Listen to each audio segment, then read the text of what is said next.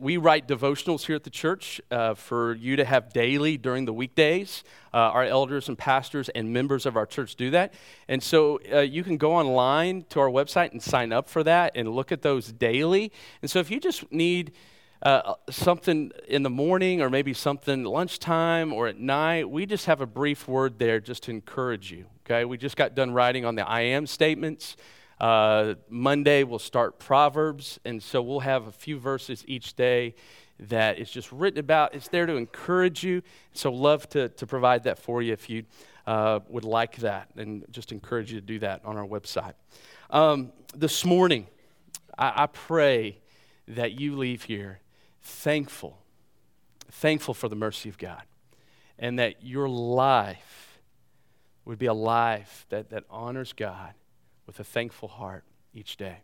Um, today, we live in a broken world. Our, our world is full of brokenness. In fact, we could sit here. In fact, we were joking about this at 9 a.m.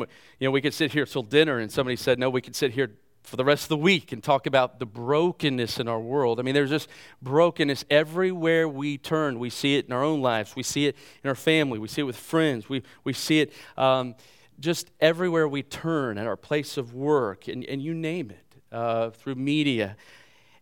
And in light of that brokenness, we are all in need of the same thing. We are all in need of the mercy of God. We all need that this morning.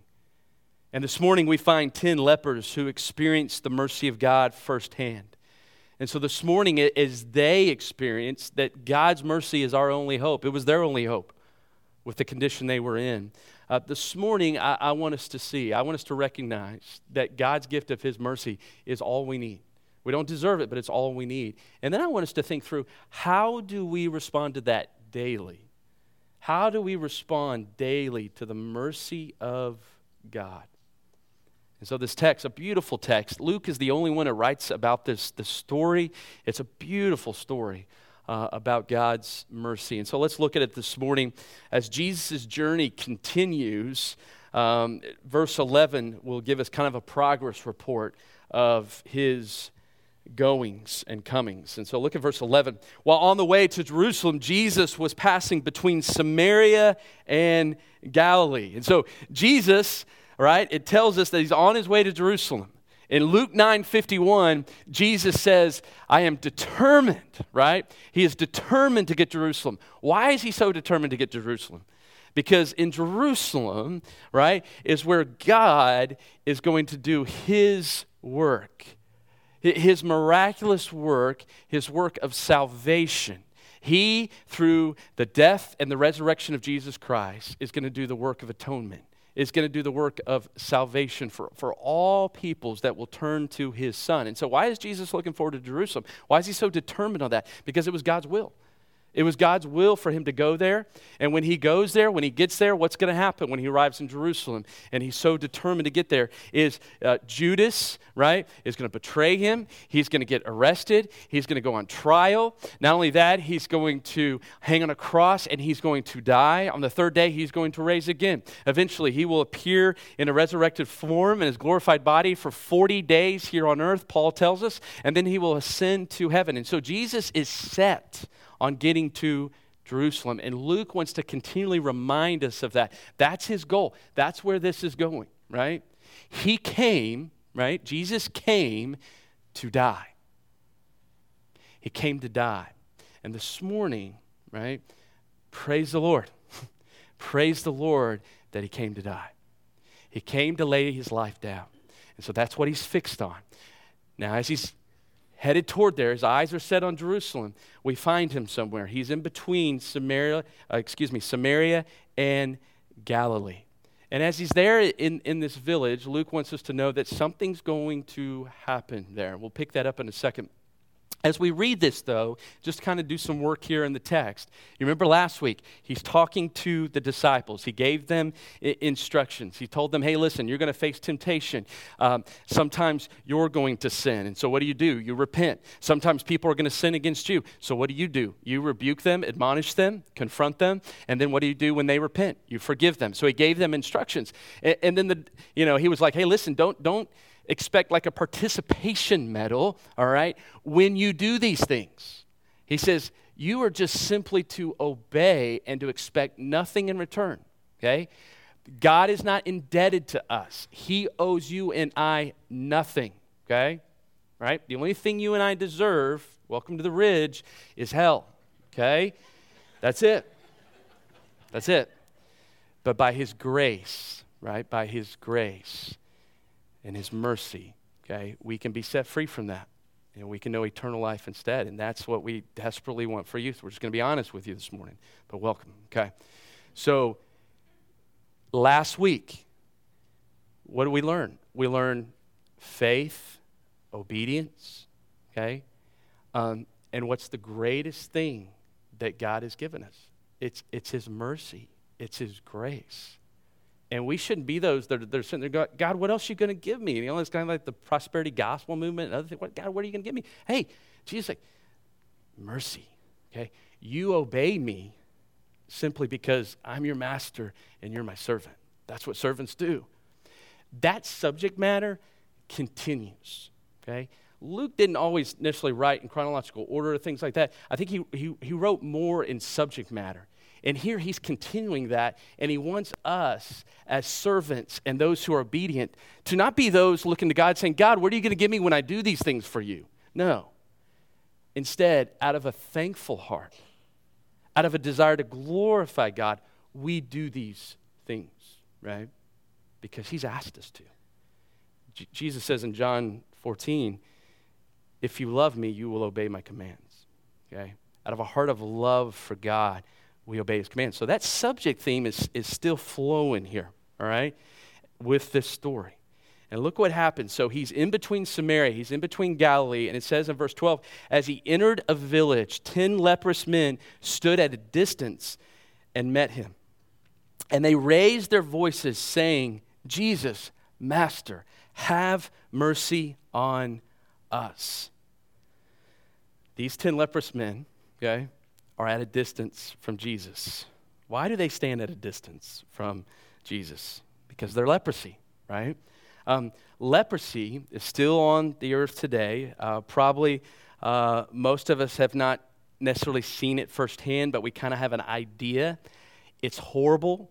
It's devastating. It's debilitating. It's a painful skin disease. In fact, I think we have a picture this morning. I always kind of like you to see an image because this is real. This is 2012, by the way. And so it's still real. When I was in India, we visited some leper camps. I didn't get to see any uh, men or women or children that, that had it then, but they were there. Um, and, and so it's still present. There's villages even in India where they're, they're leper colonies, is what they, they call them. So this is still uh, a disease that's present today. Uh, those who had it had great discomfort, they had great pain.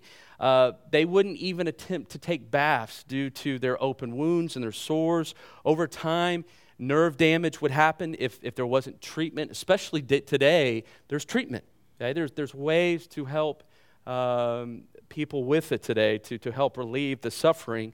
Um, if this would uh, continue, uh, limbs would be lost. This gentleman right here obviously has lost his fingers. Um, if you would hit or, bump, or if you hit or bump something, limbs would fall off. So, that, so we're talking about a disease here that is devastating. And so I want you to see this this morning and, and to see the seriousness of these men's conditions. And so, can you imagine living with such suffering for so many years?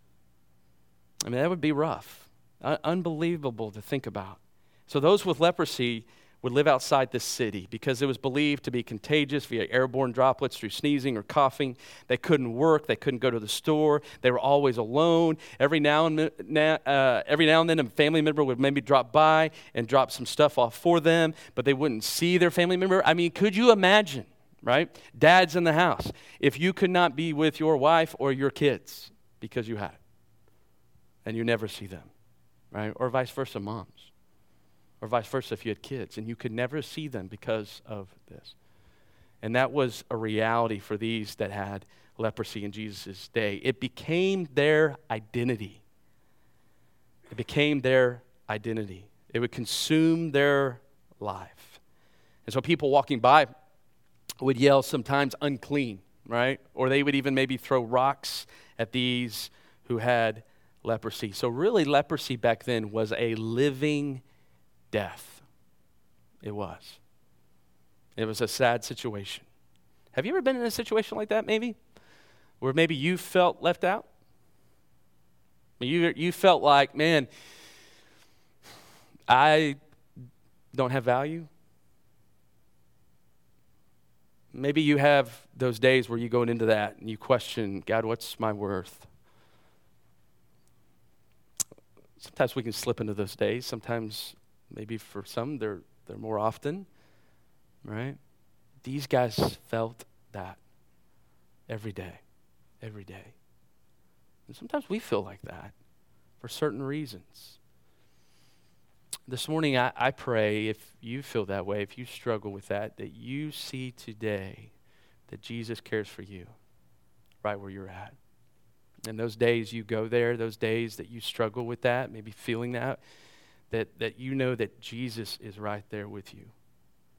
And you're going to learn something really cool today that, that these guys learned too, that I pray that you would be able to, to just receive as well, and you'd be encouraged with. But when it came to leprosy, let me give you a few texts to kind of give you some background. Where, where did this come from uh, as far as the Bible and its treatment of it? Look at Numbers, or you don't have to turn there. Um, that take us all day. Uh, numbers 5, just kidding. Uh, numbers 5, 2 through 3.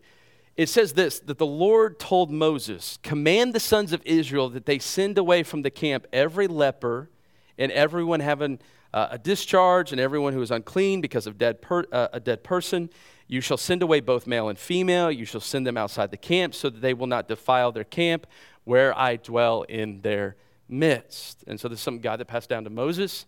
And Moses passed this down to the Israelites, and this is how they were to care and to treat the lepers and also for the rest of the community. And then in Leviticus 13, 45 through 46, as for the leper who has the infection, his clothes shall be torn the hair of his head shall be uncovered. He shall cover his mustache and cry, Unclean, unclean. He shall remain unclean all the days during which he has the infection. He is unclean. He shall live alone. His dwelling shall be outside the camp. Okay? Now, some thought that all lepers were cursed of God. And that wasn't the case. But many of the Jews in Jesus' day believed that, that leprosy was a curse, that you had it because of something you did, right? Because uh, and so they would look at you as unclean spiritually as well. And so religious people would say that back then. But that wasn't the case with all. Now there were some who yes, it was true. There's a guy in the Old Testament, his name is Uzziah, right? He was stricken with leprosy as a curse from God, okay? What's interesting about these 10 guys though, if you think about it, their affliction, their common affliction brought these 10 guys together in this moment. And in this moment, they're standing there, and from a distance, they raise their voice Jesus, Master, have mercy on us. They recognize something special and significant about Jesus. In this moment, the 10 of them have some degree and measure of faith to call out to him together. They believe there's something that he can do for them to help them. Have mercy on us.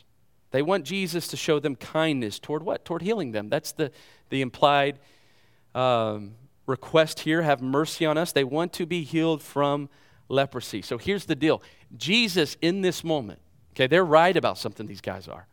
Jesus, his mercy is the only thing that can help them. That's it. That's it. Jesus, in fact, his mercy is the only hope for all of mankind. And as believers this, this morning, we've experienced the mercy of God and God not giving us what we deserve as sinners, which is, we mentioned this earlier. We deserve judgment, we deserve punishment, but instead, He has shown us undeserving kindness. He has showed us love and favor, granting to those who have believed eternal life. And so, mercy. They cry for mercy. And that's what we get from Jesus. Jesus gives mercy. And we should praise God for that this morning. We should be thankful for that this morning. It's our only hope, and it was the only hope that these 10 lepers have. And so they call out for mercy. Now, look what Jesus does in verse 14. When he saw them, he said to them, Go show yourselves to the priests. And as they were going, they were cleansed. Now, this is a little interesting. Rather than walking up to them and putting a hand on them or with a word to them, uh, he, he doesn't heal them here. He doesn't heal them that way. In other cases, we see that. He'll, he'll put a hand and, and he'll heal somebody. Or in one case, one lady will put her hand on Jesus and she is healed, which is amazing. Uh, or he'll, by a word, a spoken word, he will bring healing. But in this case, he doesn't. And there's purpose to what he does here. But Jesus' treatment of these is amazing as we read the whole text. And his treatment of the marginalized, the poor, the sick, the sinners, the prostitutes, the tax collectors, the lowly of the society and the community. Jesus cared for them. That's who he came to. Luke 4:18, he came for the sick. Came for the brokenhearted. That's who he came to. Let me ask you a question this morning. I want us to really think about this for a second when we see how Jesus cared for the poor, the sick, the lonely, the broken, it bids me to think about this. How do I treat people outside the norms of society? How do I treat maybe those that are different than me? Maybe those that have less than me? How do I treat them? Do I give them the time of day? Do I simply just walk by? Do we simply ignore? And Jesus took time. And one of the most beautiful pictures in Scripture is when the disciples are trying to get the children away, and Jesus says, No, let them come up. Let them come sit on my lap, hang out with me. I think it's one of the most beautiful pictures of Scripture. I think this is a beautiful picture. Jesus doesn't run away from these guys like the rest of society did. He takes time. He takes time.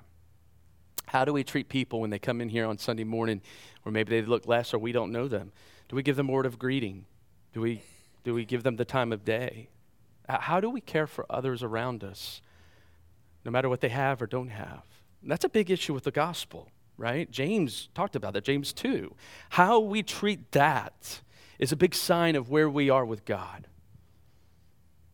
If we don't care for those who don't have, if we snub our nose or don't give a time of day for those who are without and don't care for the needs of those without, Jesus, or through his half brother James, asks the question where is your faith?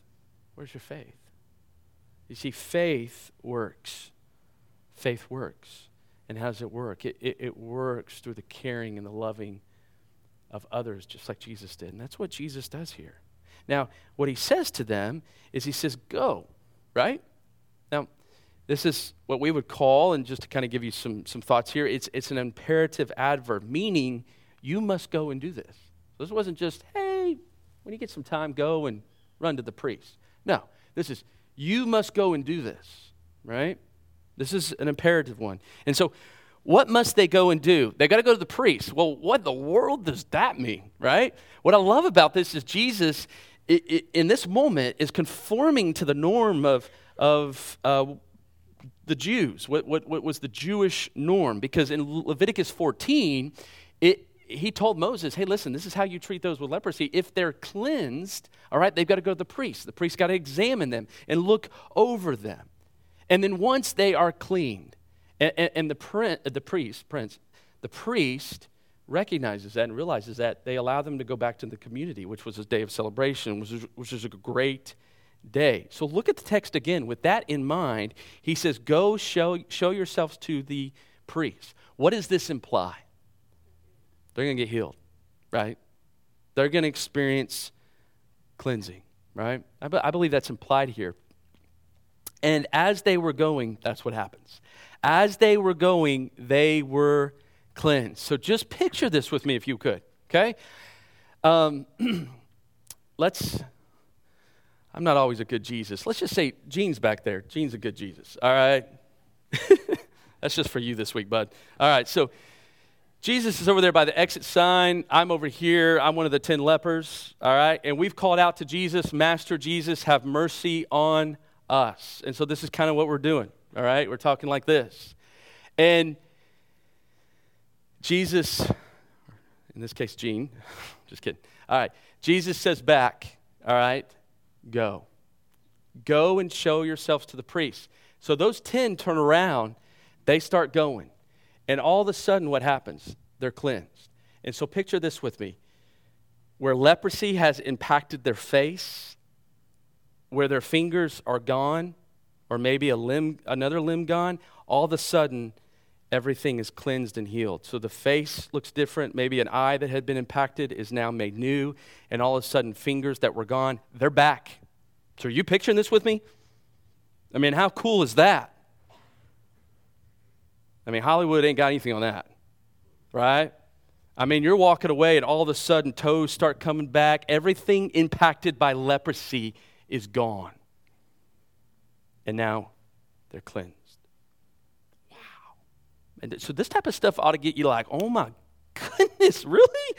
I mean, that's cool. I mean, that excite. I, I, was reading this this morning. I thought this is exciting, dude. This is this is stuff that if you read it, it's like, man, I gotta I gotta keep reading this thing. This has got this exciting stuff in it. It does. These guys are healed. As they're walking away, they are cleansed. They experience the mercy of God. Jesus does the impossible and he heals them. What do we see here? We see a couple things, just observations. Jesus demonstrates what? His divinity. He shows that he is God. Another thing that we see right here is the importance of trusting and obeying Jesus. What do these guys do? They go. I mean, if I if I'm in that situation, I'm not wasting any time. It's first time obedience, okay? Right? And so they go they go. That's what the Christian life is to look like, right? If you love Jesus, you trust and obey him, and that's what we're to do.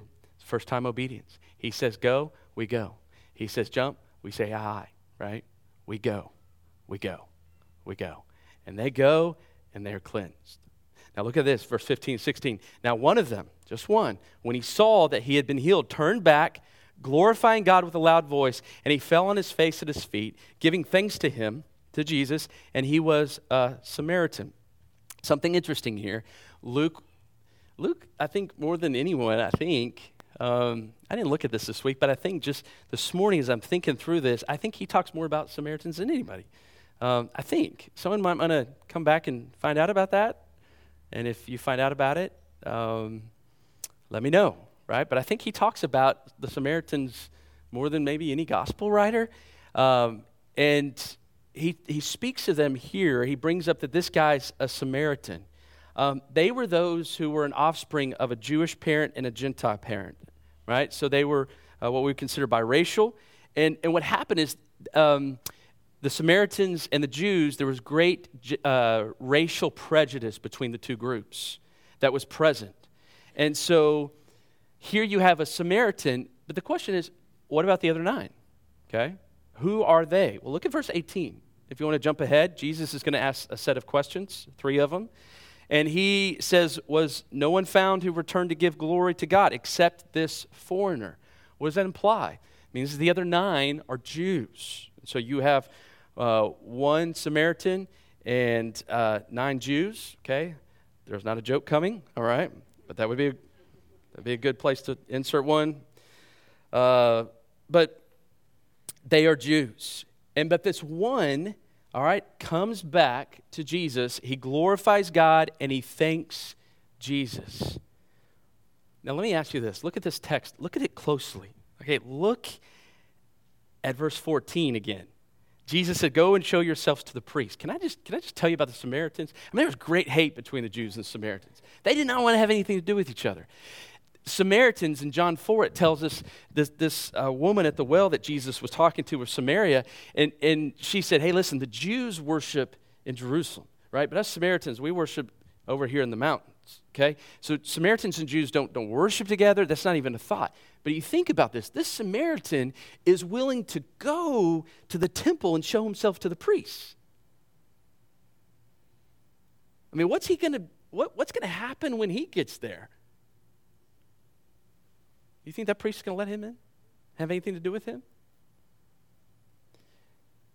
This Samaritan shows great faith. Think about that for a moment. He is willing to go, even to a place where he will be unwelcome.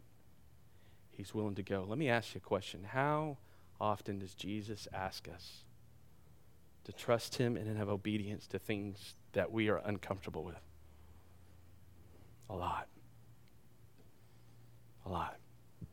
Jesus is not about our comfort, he's about our obedience. That's a big deal for this guy to turn and go to the priest, right? Parable's left open. We don't see that this guy ever makes it to the priest, right? Because what does he do in verse 15? It says he turned back, okay? he Turned back. Um, a beautiful picture of his faith. The second thing we see here is we see that God's grace is extended beyond Judaism. It's extended beyond Jews. And so that was a big deal, especially in this, this day. And so the Samaritan experiencing the mercy of God is a great picture of how God shows mercy to all peoples of all different walks and all different lives. The mercy of God. So, what do we see from the Samaritan who's healed? He immediately comes back and praises God. He received mercy from Jesus and he praises God. He recognizes that Jesus is God's agent for this work of healing, and he doesn't care. He doesn't care who hears him because Luke says here he does it with a loud voice. And I don't know how many people are around. I don't know if there's a lot of people hanging out, but it was a loud voice.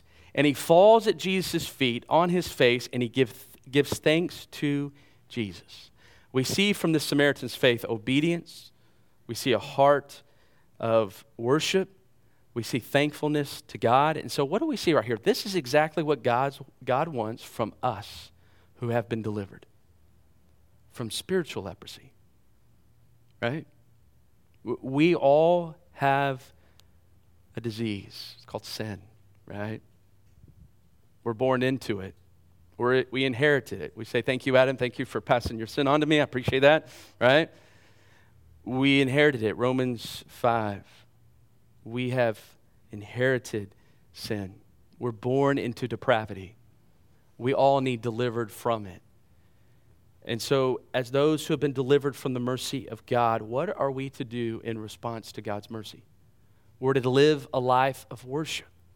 We're to live a life that glorifies God. It's what you were created for. It's what you were created for in Christ Jesus, is to live a life of glory to God and to live a life of thankfulness.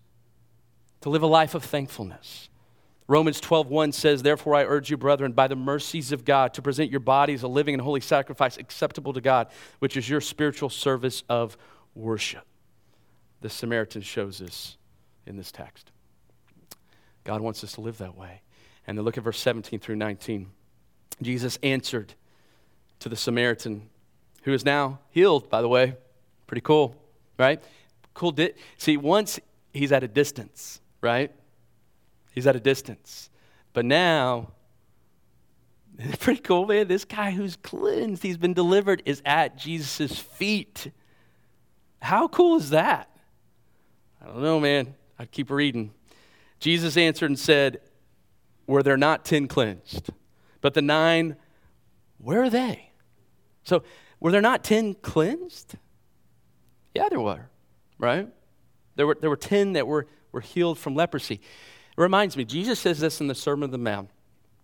I believe it's in Matthew 5. That God causes his sun, right, to raise, to shine on the righteous and the unrighteous. He causes his rain to fall on the righteous and the unrighteous, right? And so I think we see that in this text. These, these 10, right? They all received healing, okay? Second question. But the nine, where are they? Where are these other guys? Where are these guys who were cleansed, these Jewish guys? Well, they're heading to the priest, right? Because why? Because they're rule followers. They're rule followers. Getting to the priest, okay? They have a degree of faith. All right, we'll talk about their faith in a second. Then he asked the question Was no one found who returned to give glory to God except this foreigner? The Samaritan's the only one that's come back to give glory to God. What's amazing about this text,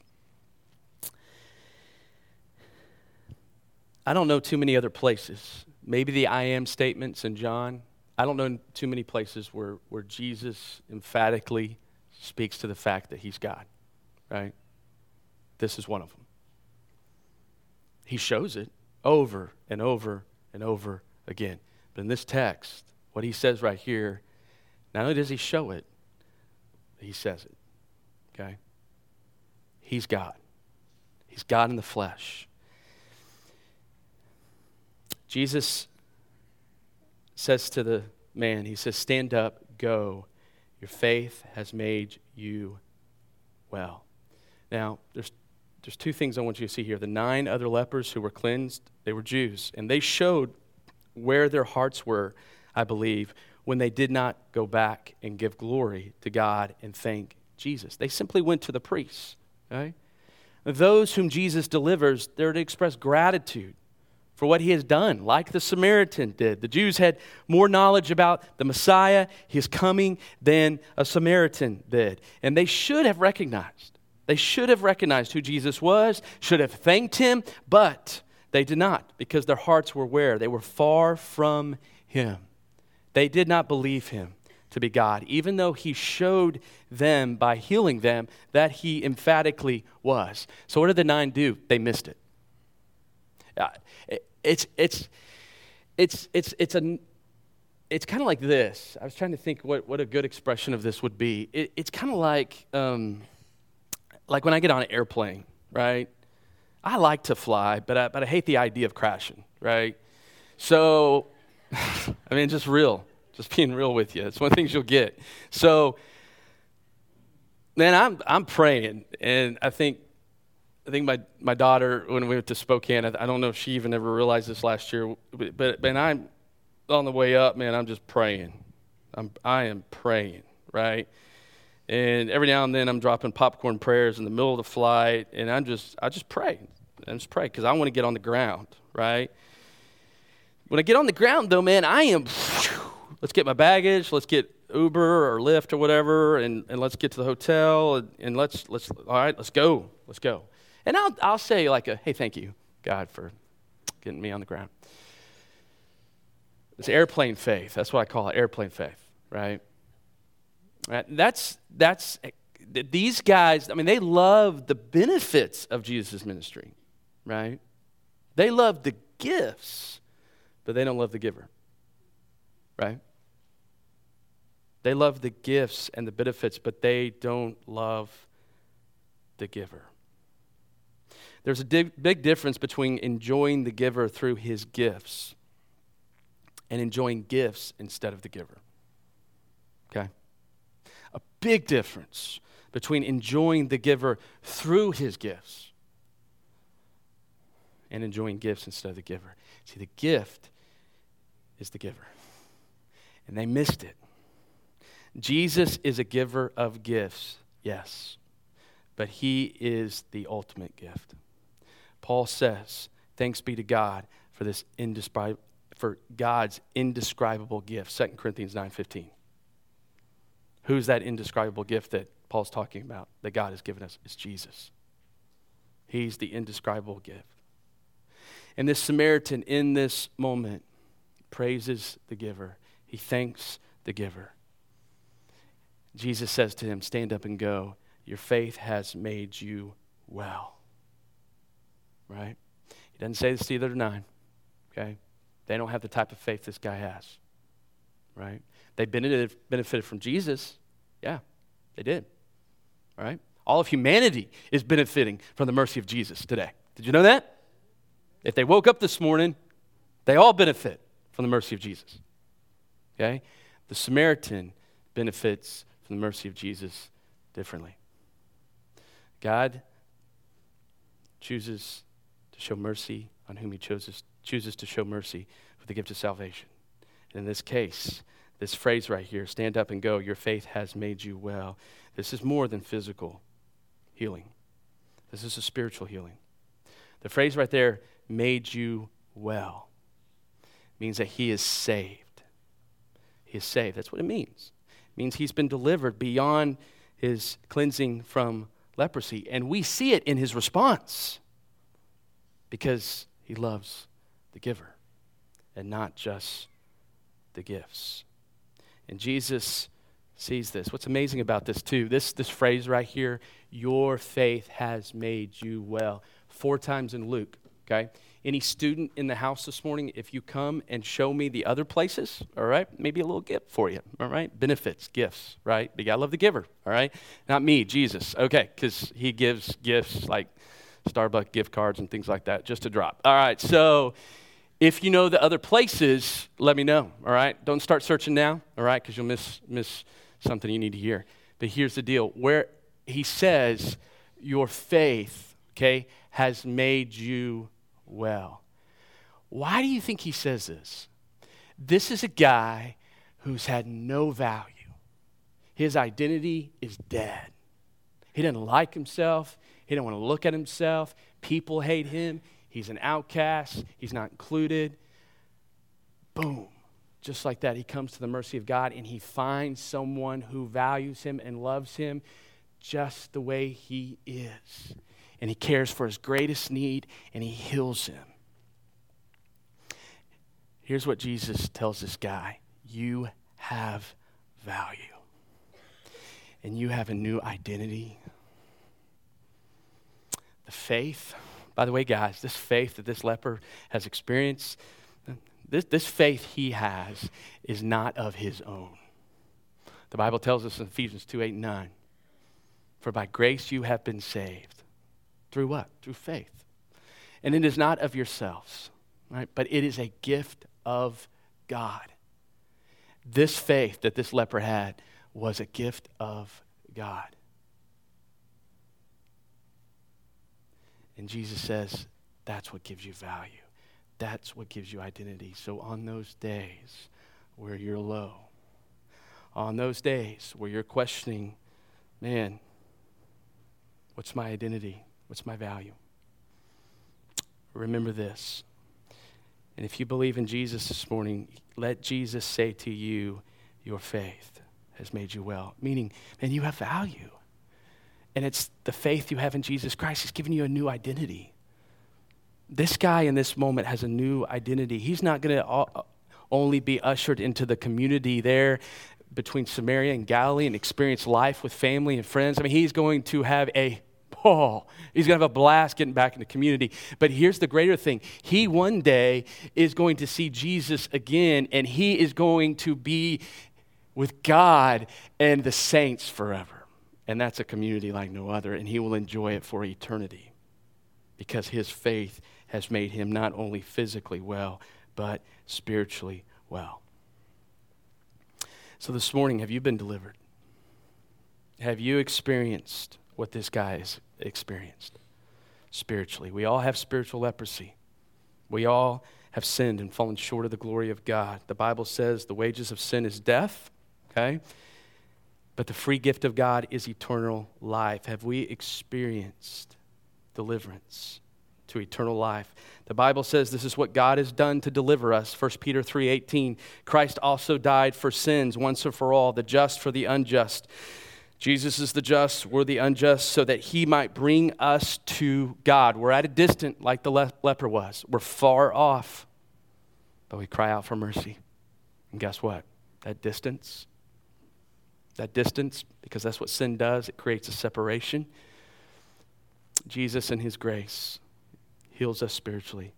And before you know it, what happens? What? We're at his feet, right? He brings us to God. That's what the cross did.